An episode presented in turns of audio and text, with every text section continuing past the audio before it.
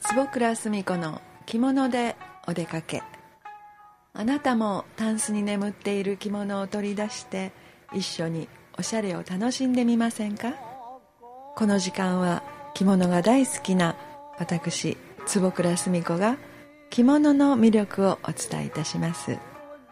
えー、今日は長谷川さんとご一緒に番組を進めていきたいと思います。長谷川さんどうぞよろしくお願いいたします。こんにちは。はじめまして長谷川です。今日はよろしくお願いいたします、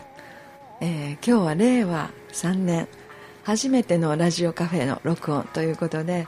えー、記念すべき1回目で、えー、YouTube に上げていただくことになりました、えー、この放送もあの YouTube に今流れていますのでちょっとドキドキですが。本当ですね。よろしくお願いします。よろしくお願いいたします、えー、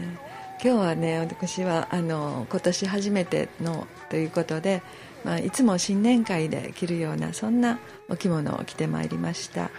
えー、これはね総刺繍のお着物なんですよ。そうですか、えー、はい。えー、とね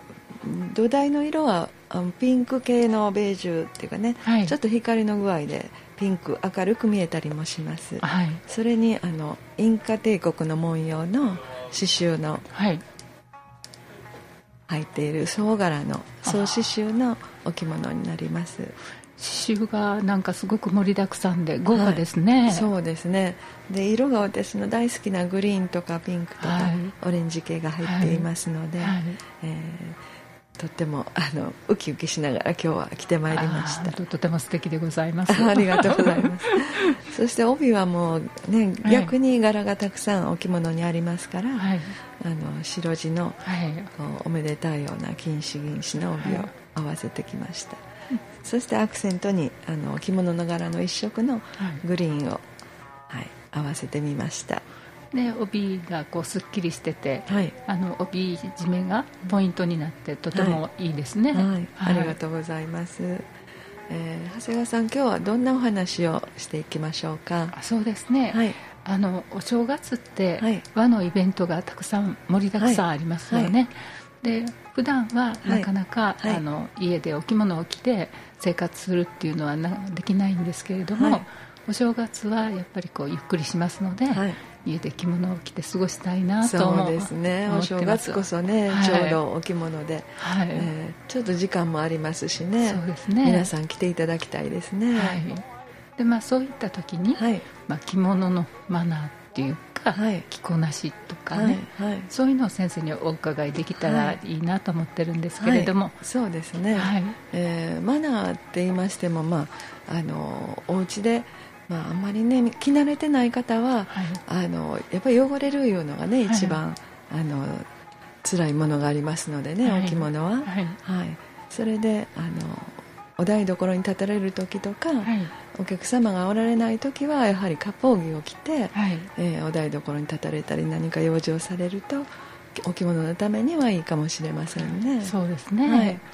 ただ、まあ、あのお正月ということで、はい、ちょっとあの普段とは違う晴れやかな色目の,、あのまあ、言ったら白っぽい帯をされるとか、はい、うん、ちょっとどこかに、はい、あの新しい年を迎えるという気持ちをあ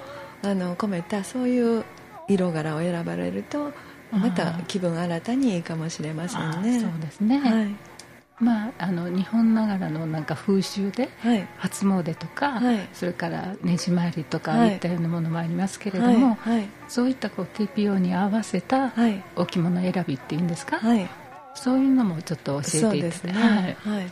まあ、お年始回り行かれる時はえー、まああのそうですね。顧問とか色無地とか、はい、まあ、行かれる相手様のところにもよりますけれど、はい、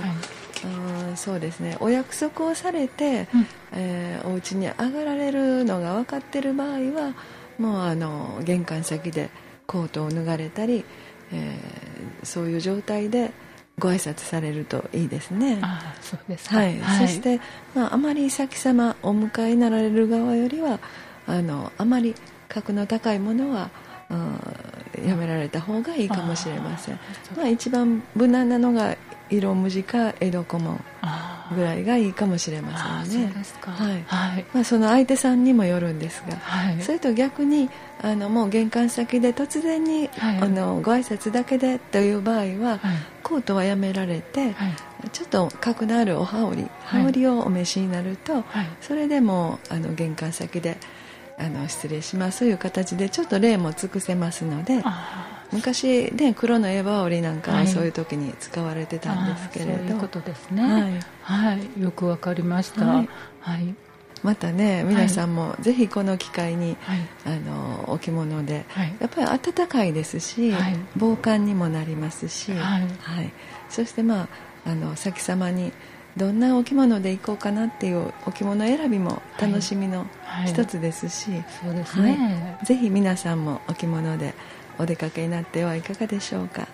ありがとうございました、お相手は着物大好き坪倉澄子でした